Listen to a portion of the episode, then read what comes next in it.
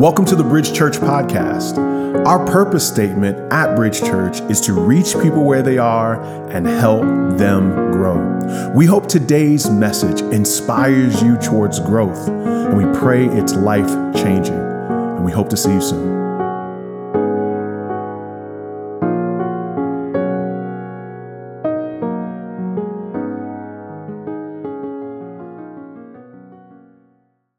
Let's pray and ask God's uh, to, to speak to us during this time. God, thank you so much for wisdom.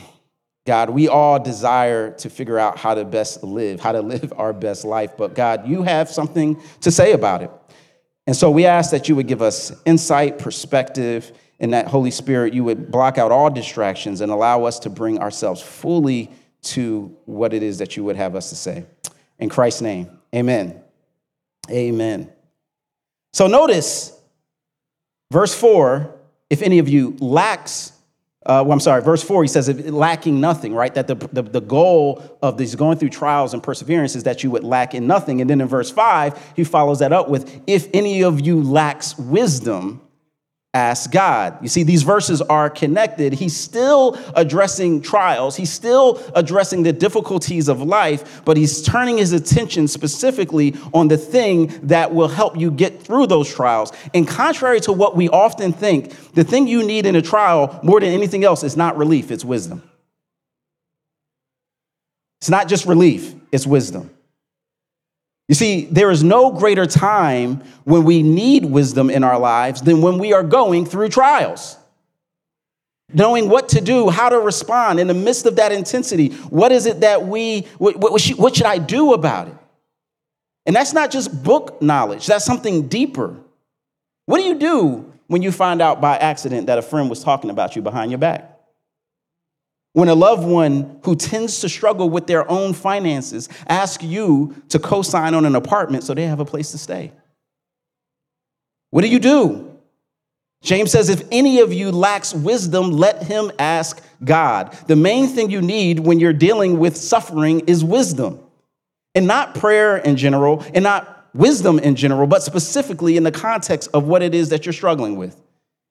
And I'll, give you an example because um, this just, just hits every day. There's so many, so many times. But I remember uh, when I, uh, Tamika and I, when we were serving in uh, music ministry in Indiana, and uh, the first summer that we were serving, we were serving college students during the summertime. They would do this mission trip, and the guy who had been the previous uh, music director came back for another year. So he was the only one that had the experience of the program. All the rest of us had just started that year, and um, and he had to come in a little bit late because uh, he was teaching school. So he comes in and I'll never forget this. He, uh, so like the band has already been there for a week. They're all nervous about kind of impressing him because he had been there the year before, and they're, you know, so they're practicing. And he comes in with his stunner shades on, sits like five feet in front of them, hears them rehearse, and then they stop. They're like, "So what do you think, Jeremy?" He says, "Y'all sound like a house band. Let's go." And they were all like offended, like as he just like totally offended folks and just dissed them, eh, you know, after this buildup, and they were mad, and then we had to kind of navigate that. And throughout the rest of the summer, you know, there was just some friction that existed. He's the music director leader, so I'm like having to work with him and depend on him. But then there's all these, you know, the aspects where he's rough around the edges. Well, that after the summer ended, um, I decided to. I was like, what am I do about this? Am I going to want him back? Not the way he was there. So I decided to schedule a time where I would call him each Saturday. Because I remember in Proverbs it says that a, a soft answer turns away wrath, but a harsh word kindles strife. And so we began to talk, and uh, you know, first it was still rough, and he's kind of like standoffish. But after, I remember after a few weeks, one Saturday I was just busy and I didn't get a chance to call him. I never told him that I was doing this. I was just doing it on my own. And I called him the following week. He was like, "You didn't call me last Saturday." he had f- figured it out and picked it up. And by the time, so I invite him back the next summer, he comes back completely different and transformed.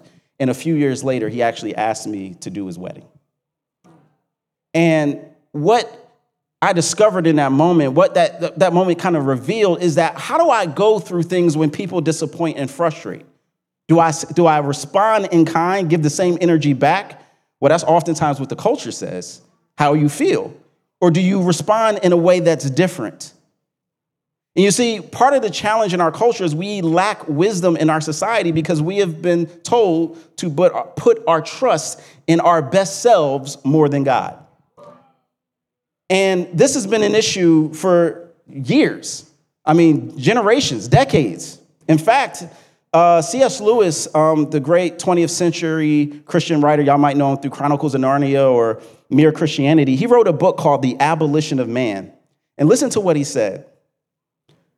For the wise men of old, the cardinal problem of human life was how to conform the soul to objective reality. And the solution was wisdom, self discipline, and virtue. For the modern, the cardinal problem is how to conform reality to the wishes of man. And the solution is a technique. See, what, what, what Lewis is pointing out is that in the, in, in the times past, if, if, if what I was trying to get to and, and, and how I was trying to live was not, was not conforming with reality, then I would realize I needed to change. But now the, the thing has been flipped on its head, and when reality doesn't conform with what I desire, then we just try to just change reality with a technique, with a strategy, with an approach, with it depending on some technological situation as opposed to actually changing myself.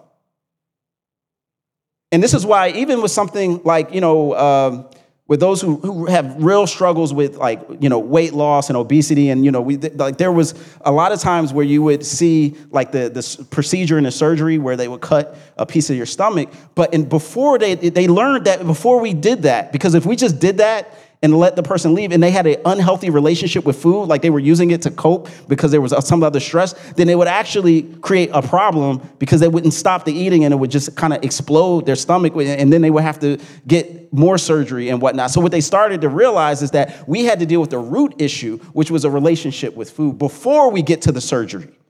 But oftentimes we just want the surgery and not have to do an inspection of what's actually going on in our heart and our mind. No, the issue isn't just you need more money.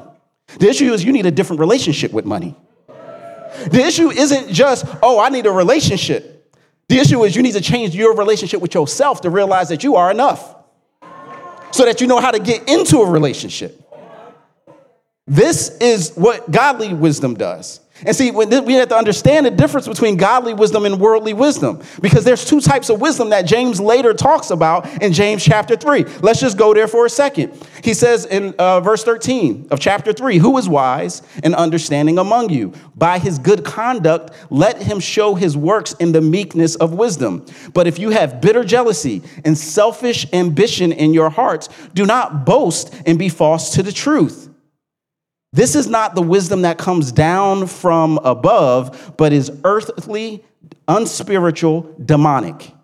For where there is jealousy and selfish ambition exists, there will be disorder in every vile practice. But the wisdom from above is first pure and peaceable, gentle, open to reason, full of mercy and good fruits, impartial and sincere. And a harvest of righteousness is sown in peace by those who make peace. Very important, James breaks down here, because he's like, look, I'm talking a lot about wisdom, but I need you to understand there's two different types of wisdom. There's a wisdom that says, use what you got to get what you want. And there's a wisdom that says, conduct yourself in purity and holiness and trust God, and He will make a way for you. There's a wisdom that says, yo, man, don't let nobody talk to you out of turn. You handle your business. There's another one that says, God will fight your battles. And so James here observes there's two different kinds. And, and, and just, I, I want to, just so make sure we understand when we're talking about wisdom and practical insight for living what we mean, I'll just give you three points. I uh, got this courtesy of uh, Dr. Tim Keller, who went home to be with the Lord last year, but has influenced and, and, shaped a lot of our thinking on the scriptures and just was a great teacher. And he, he, he made these three observations about worldly wisdom. First aspect, if you're taking notes, this is a great time. One earthly, worldly wisdom is self reliant. And by self reliant, what it says is that somehow all of the solutions, all of the, the, the, challenges are, are completely within myself. And that if I just find the right technique, if I just find the right method, if I just find the right pill, if I just get the right divorce, if I just do all these things, and then I can just say, We're in charge now, I am the captain of my soul, then I can figure it out by myself. self reliant. And we saw this, you know, it's funny, as a culture, as a world, we got the biggest clapback of this reality a few years ago. Remember 2020 began and you know just the symmetry of the numbers and I'm about to live my best life and I'm about to do all these things and every and it was like, "Oh, really? Shut it down." All your plans upended, uprooted. And I remember it's now kind of cute to think about when like March 14, 2020 happened and we were like, "Hey y'all, sleepover, slumber party, hey, we got like 2 weeks off." like in the SpongeBob voice, 2 years later still going through. And remember when the promise of like technology was like, yo, video calls and things like that are gonna make life so much easier. You'll have less work. Now you got your meeting in your pocket. And everybody knows that they have access to you all the time. Less work? I don't think so. But ultimately, this overemphasis, and I'm not saying that self reliance doesn't have a place, but this overemphasis, when this is the center of wisdom, then it promotes trust in ourselves over God. Second issue was self centered. a self centered approach uh, says, you know, the problem with the world is that it's not more like me. So the world needs to change. And, and, and as a result of this, sometimes we can end up justifying anything that we have done in our lives because of circumstances and surroundings. I can say, oh, well, she, I, you know, committed adultery because I was lonely. My partner isn't meeting my needs. Or that person lied just because they wanted to fit in. There's nothing wrong with that. And, we, and this comes from a perspective where it's like, well, the universe owes me. And isn't that an interesting statement? Like, so you don't want to say God owes you something. So like you don't believe in a conscious being that is over all of, but the universe, which is an inanimate way of just describing everything in the world, somehow that owes you something. Make it make sense. But when we center ourselves in the story instead of centering the creator who is at the center, we forget who he is and what he's done for us. We can't forget about sin because holiness is the way to happiness. We can't just assume that everything that happens to me, that somehow I have a chip on my shoulder because the world, the universe, God owes me something. When I start to realize, not from a self centered way, all the things that I've hurt other people. Oh, you want to talk about what you deserve? We really want to have that conversation, God is saying, well, about what you deserve. The reality is the, this question is that what self centered ultimately causes us to wrestle with. Can I trust God that his deep, boundless love is the reason why he wants to save me from the consequences of my life? Can I trust that God will even allow hardships, even trials, to come in my way because he wants to put me into the gym of my soul and develop spiritual fitness that I need for what He has coming for me? Can I trust that? I can't trust that if I'm self centered. And I think that I can figure out all the angles and I have the audacity of thinking I can know why, what I deserve, when I deserve it, and how I should get it versus what God is trying to reveal in his slow rotisserie style. I don't know about y'all, I like rotisserie a lot better than microwave meals. Best way to get that barbecue is low and slow. Somebody know what I'm talking about. So, the key question with this is Will I allow my trials to make me bitter or better? And that's all about the perspective and who's at the center. And then the third one is secular. You see, part of the reality is that when I cut off transcendence, when I cut off the connection of who God is and, and, what He's trying to do, and I only focus on the, the here and now, then I will evaluate every circumstance by is it good for me now or is it not good for me now? But scripturally, biblically, there's two different perspectives there's a temporal perspective, and then there's an eternal perspective. Oh, those are two very different perspectives temporal and eternal. You see, from a temporal perspective, the only immediate cause or of concern is what will benefit me right now in the present. But an eternal perspective actually sees that there's something greater, bigger, and broader that God is trying to do. And those things are, are, are, are I'll give you an example. So I remember um, when we first got married, uh, Tamika and I were, you know, we got married at 23. And uh, I, on top of being 23, I was an intern missionary. Not a, not a very uh, lucrative position. We was young, we were broke, in other words. And I remember, uh, so anniversary was like, okay, I'm just, I know she likes being in a hotel, so we'll just do this like hotel where I could find, you know, we, so I got what I could find and what I could afford, right? It's a hotel. Well, we get there, and Tamika's like, I'm not sleeping in here. and in her defense, it was kind of gross. It was what I could afford. So I had to, you know, but I felt so like embarrassed and ashamed. I'm like, man, this sucks. This is the worst ever. Why did I make this decision and choose this route? You know, so we, we went someplace else. But the thing about it is, as we look back on that, and I remember uh, there was a guy who I knew from college, and I was the first in my family to graduate. So there, you feel this extra pressure to kind of get this economic stability and even bring others along. And I remember um, one of my classmates came, we were doing campus ministry at Howard in DC, and he was like, yo, man, he was like working in a big business, you know, one of those good, cushy jobs out of college. And he said, man, I wish I was doing what you were doing because you're really making a difference. And I was like blown away by that because I was kind of looking a little bit sheepish about, yeah, this is, you know, I'm working with these students, I'm pouring into them. But he saw something deeper that I didn't see. And so now, years later, when we in an Airbnb up in Park City, Utah, chilling, it's like in a bathroom big enough that I did my workouts in. I'm like, okay, God. Like, perspective, right? It like, like just stay the low and slow process will ultimately get you where you need to go. But that takes an eternal perspective on that. And that ultimate eternal perspective is not just in the context of 20, 30 years, but a lifetime.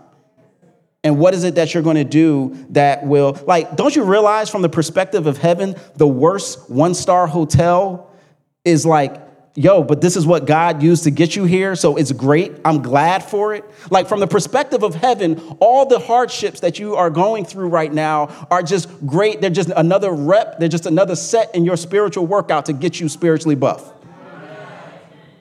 And that's something to rejoice over when I have the perspective. Now I can count it all joy when I go through these things because perspective is amount of wisdom. God's wisdom is the ultimate life hack. The pain and trouble is real, but the wisdom with which you receive determines how you'll grow. All right, so that's worldly wisdom. Here's the three principles of how to get godly wisdom. First, admit you need God in others. Now, he uses the phrase in verse 5 if any of you lacks wisdom. Now, he's kind of being a bit polite here, right? Because if any of you lacks wisdom, he's like saying all of you lack wisdom. You know, it's kind of like sometimes when someone be like, baby, do you, do you need a tissue? They're like, please take this tissue. If someone offers you a mint, take the mint. Take the mint. Just take it. Just be safe. Take the mint. They might be being nice. Take it. If any of you lacks wisdom, ask God. Because you see, one of the key principles in Proverbs is if you think you're wise, you might be a fool. If you think you've arrived and you know everything there is to know about everything, that's when you are the one in the room that doesn't know enough, is not asking any questions. He's saying, Look, I have to admit, I don't know it all. I, I, I, know some things about life are little, it's complex to me. And every difficulty indicates more that our theory of life uh, doesn't account for. Like, you have a system in your mind about how life would work, right? Like, it's simple. Like, okay, I do good things, and good things happen to me. And then, like, reality happens, and that doesn't always work. And then you go, well, what do I do now? How do I figure that out? Well, again, Job has something to say that can help you with that. But here's the other thing You don't admit that you need God. This comes through the scriptures. There's a plethora of incredible verses about every area of life in the scripture. But also remembering that community is a important part. That's why we need to admit that we need God and others. Don't be like that person that's like, look, it's just God and me, and we just rolling through the world by ourselves. That gets you in trouble. Because as we were praying about, uh, as Pastor Josh led us in prayer during our prayer time in the mornings, and we looked at Jeremiah where it says, The heart is deceitful and wicked above all things. Who can know it? Like, don't you know that sometimes you trick yourself into thinking you're doing something for the right reasons when you're really not? But you know who can help you with that? Somebody else who see. Somebody else that's like, mm that ain't why you're doing this. There's a deeper motive involved. And so community is what God has given us as well to help us understand how to work and how, what to do in a key moment. Because we can trick ourselves into thinking the opposite is true of what we want because, you know, that's what we want at the moment because our hearts are deceitful at times. Some of you are not dealing with life because you're so sure you know how life should go. It's not about the event of the circumstance, it's how you interpret the event. And you might be crushed because you think you know how to handle it, but you're handling it completely wrong. Admit that you need help from God and others. Second, believe God will help you. Right? He says, if anyone lacks wisdom, let him ask God, but let him ask, excuse me, in faith, believing that God will actually offer and do. And this is, you know, it's a very dark place to be when you believe that there is a God, but you believe he has no interest in helping you. And so many of us get to that place. And that's a, that's a really, that only leads to darkness because then it's like, well, man, uh, what do I do now with life? Because God is against me. But when I understand that suffering is not the end, when I understand that and when I trust that God is actually at work and doing something, even if I can't see it, then now I can believe that God is going to help me. God is, in fact, helping me even in the midst of my brokenness. You have to know this. Because if we end up concluding, well, God can't be real because I trusted him for this thing and I even prayed about it and, and I trust and, and it didn't happen, then that ultimately means that I was trusting in myself, in my understanding about how God works. Because God is like, yo, when have you counseled me about how to run the world? When have you counseled me about how to make mountains or a sky? Like, I, oh, you think you know some things about the world, right? Like, I made it. So then he says, don't be double minded and unstable. And this double mindedness, we're going to get into a little bit later, but it's this aspect of going wavering about if I'm trusting God, if I'm not trusting God. If I'm trusting God, am I trusting myself? Am I trusting God? Am I trust? Oh, I need to help God out. Okay, no, now I'm going to let God do it. And it's just going back and forth, back and forth. And it's unstable. But we can add stability in our lives when we trust the wisdom of God. And the wisdom of God is probably seen in its best, in its fullness, in Jesus. And that's why we center the cross as God's wisdom. Now, buckle up for this one.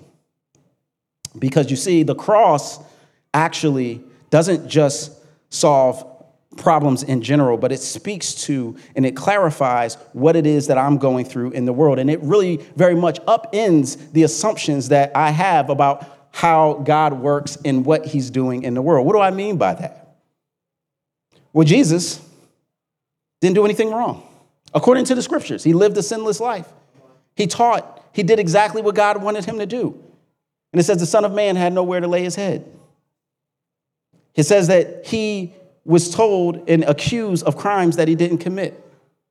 Wait, the guy that lived perfectly and then even, okay, well, wait, wait, wait, you know, so God, because he lived perfectly, that means he's going to answer all his prayers the way that he will want to. And then you see in the Garden of Gethsemane, God, Father, if it's possible, let this cup pass before me. This is my desire in my flesh and my humanity.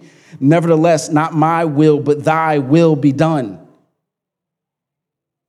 And God's will was revealed the next day as he nailed, was nailed on the cross. And he cries out, Father, forgive them, for they know not what they do. He trusted God's plan even in the midst of his death, even though he didn't do anything wrong deserving of the death that he was experiencing. He stood his ground and he suffered, and obeyed his father. And he's saying, I'm asking you to do the same thing. The servant is not greater than his master. And so there's something that comes because, praise God, we know that's not the end of the story. Because on Sunday, he resurrects. All power in his hand, name above, above all names, but still with the scars of life, still with the scars of the circumstances. And, and so there's something in the process that God is doing. It says right there in Philippians 2 because he did not think equality of God was something to be gained, he humbled himself and became a servant even unto death, yes, even death on the cross. And then he says, You have this same mind in you that was also in Christ Jesus. The transformation of the cross helps us understand the reality of what wisdom is all about. Look at what Paul says in 1 Corinthians 2. He says, Yet among the mature, we do not impart wisdom, although it is not a wisdom of this age or of the rulers of this age who are doomed to pass away. But we impart a secret and hidden wisdom of God, which God decreed before the angels, before the ages of our glory. Verse 8 None of the rulers of this age understood this, for if they had, they would not have crucified the Lord of glory. But as it is written, what no eye has seen, nor ear has heard, nor the heart of man imagined, what God has prepared for those who love him, these things God has revealed to us through his Spirit. What Paul is saying here is that there is this other wisdom but I'm not talking to people who are mature. He's using that sarcastically to say, if you, you're so mature, you don't need to hear from God and his perspective on life because you think you have it all because you read some books, because you did a couple years in college. Now you know everything about life. But he's saying, no, no, no, I'm talking about a deeper wisdom that is at odds with the wisdom of this world.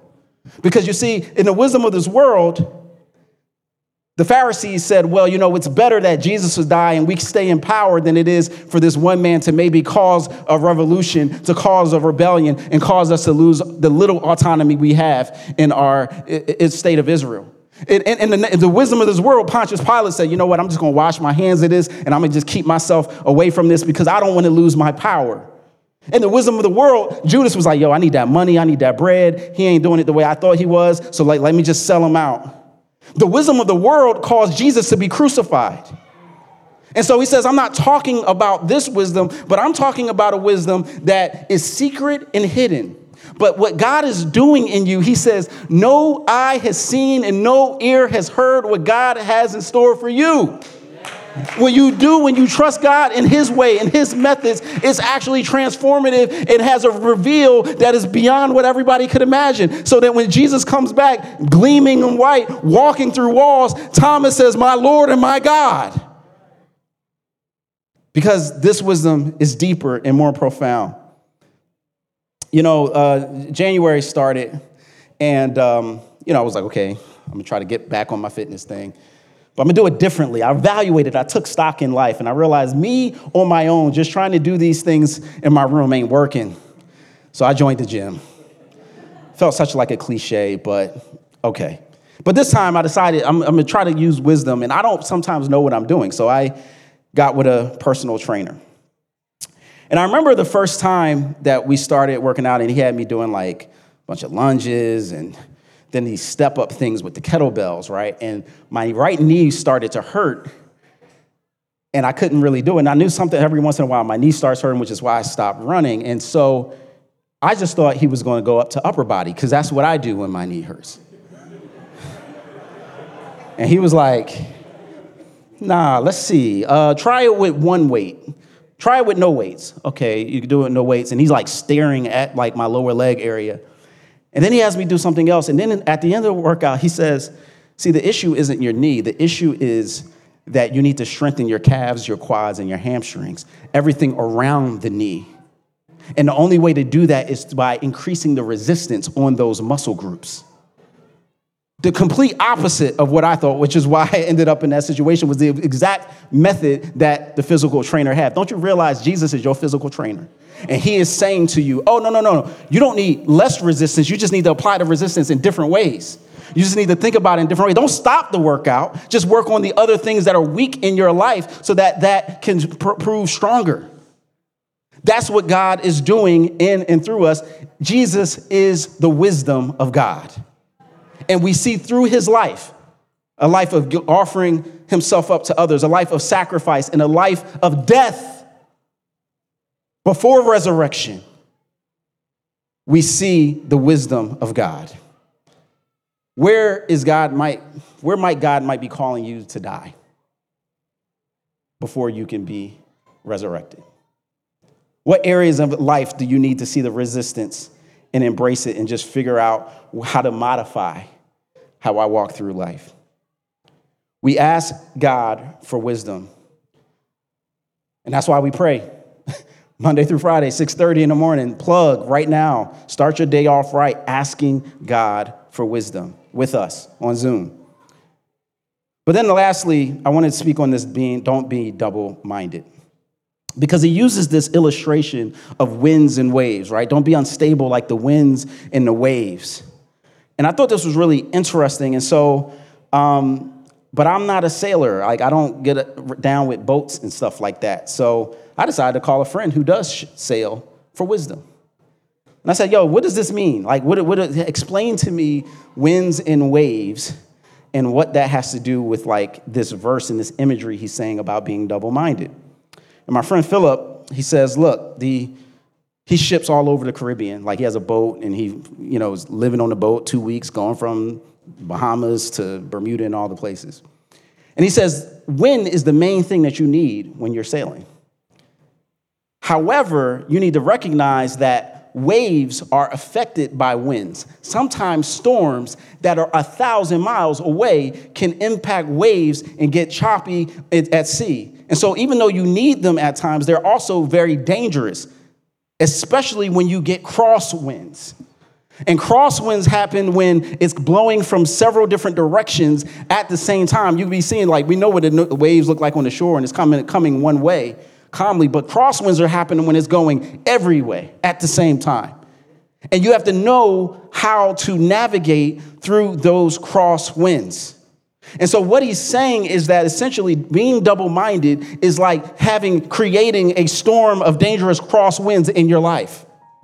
One day I'm trusting God and I'm waiting on Him. The next day I'm trusting myself and hearing what the latest fad is, and I'm getting crushed by these crosswinds.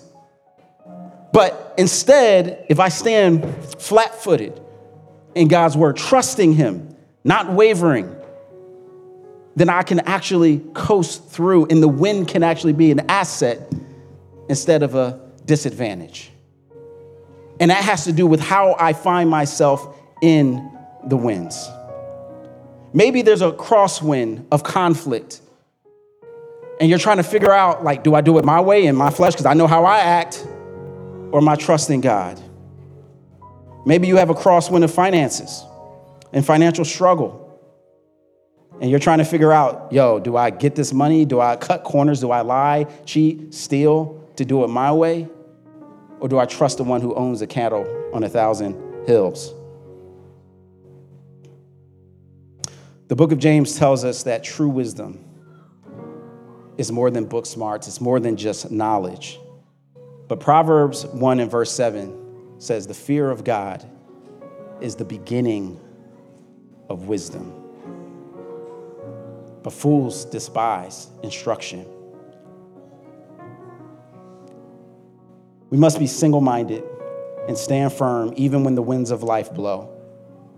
And trust that God is our captain who knows how to navigate the seas and even say to the waves at times, Peace, be still.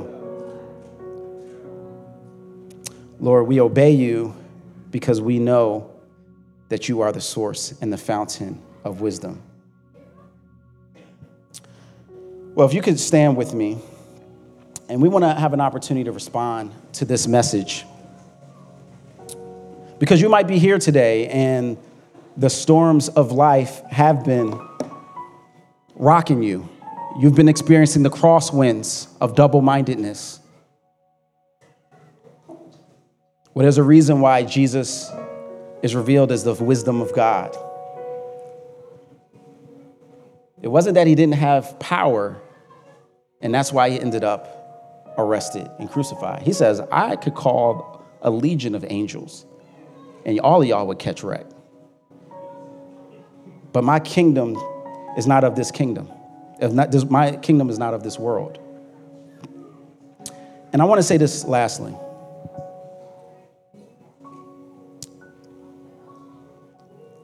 Wisdom does help us to know how to navigate through life, but Jesus did not die on the cross just to be your life coach, but to be your Lord. Let me explain the difference. See, a life coach is employed and empowered to kind of help you get to where you want to go already, the predetermined destination that's there. It can help you get real good principles to help you to do that. And that's, I'm not hating on that task in that industry. But what I'm saying is, Jesus ain't your life coach. See, because the Lord says, I am coming to you to tell me where to go. I'm going counting on you to give me clarity about what I absolutely should be committed to. And, and on top of that, how to best live that life that you've called me to. It's both and. And so, ultimately, the difference between the life coach and the Lord in this context is that I might want to live my best life now. But Jesus is like, but let me define what that best life is first and give you clarity about what is best. And so I want to invite you to the front. If you're here today and you realize, I need Jesus to, I, I want him to be the captain of the boat. I want him to be the physical trainer that helps me work on the weaknesses and the strengths, but not just so that I can do the thing that I ultimately already planned on doing in my way, but so that I can give him the keys and say, Take me to where you want me to go, and then help me learn how to drive to get there. We hope this message was encouraging to you. We invite you to send us an email at info at bridgechurchnyc.com so we can hear how God used this message to speak to you. You can also find us on Facebook, Instagram, and TikTok. Our handle on all our social media platforms is at bridgechurchnyc. Our website is bridgechurchnyc.com. If you're in the New York City area, we would love to see you on a Sunday. Our services are at 10:30 a.m. and noon on Sundays at 345 Adams Street in downtown Brooklyn. Thanks for listening to our podcast today, and we hope to see you soon.